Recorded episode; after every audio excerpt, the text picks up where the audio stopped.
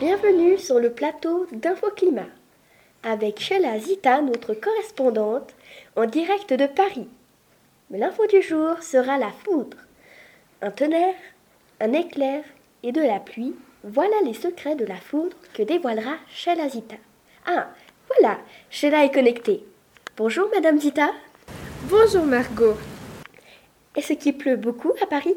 Oh oui, il pleut des cordes. Et la foudre est au rendez-vous? Non, elle n'est pas encore là. Bon, mais à part ça, qu'est-ce que c'est la foudre? Ah oui, bien sûr. La foudre est une décharge électrique accompagnée d'un éclair et d'un bruit qui se nomme le tonnerre. La foudre peut atteindre une température de 30 000 degrés. Elle est responsable de nombreux dégâts.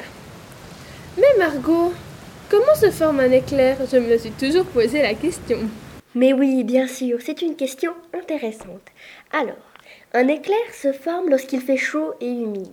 L'air chaud, qui est moins dense que l'air froid, monte et va prendre la place de l'air froid. Il se forme alors un nuage appelé cumulonimbus. Ah oui, le cumulonimbus a une forme d'enclume. Sa couleur est entre le gris et le noir foncé. Oh, ben ce nuage est sûrement au rendez-vous ici à Paris. Malheureusement, la foudre est responsable de plusieurs dégâts. Elle touche particulièrement les arbres, les maisons et le bétail. Oui, bien entendu, mais les humains aussi sont touchés. J'ai vu qu'il n'y avait pas si longtemps des accidents vers la France et la Suisse. En Suisse, un paysan a perdu 15 vaches sur les 72.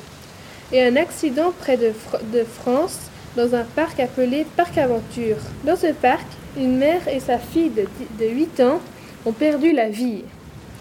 Mais pour empêcher ces dégâts, comment faire, Margot? Ah oui, justement.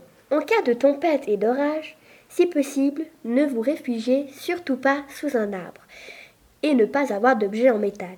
Vous pouvez également vous coucher par terre et être le plus discret possible. Mais il y a un objet qui vous protège en cas d'orage.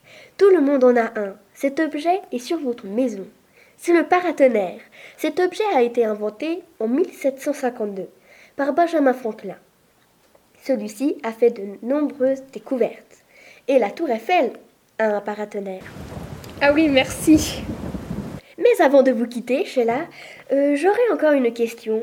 Savez-vous quelle est la différence entre la foudre et l'éclair? Ah oui, ça c'est une question que tout le monde se pose.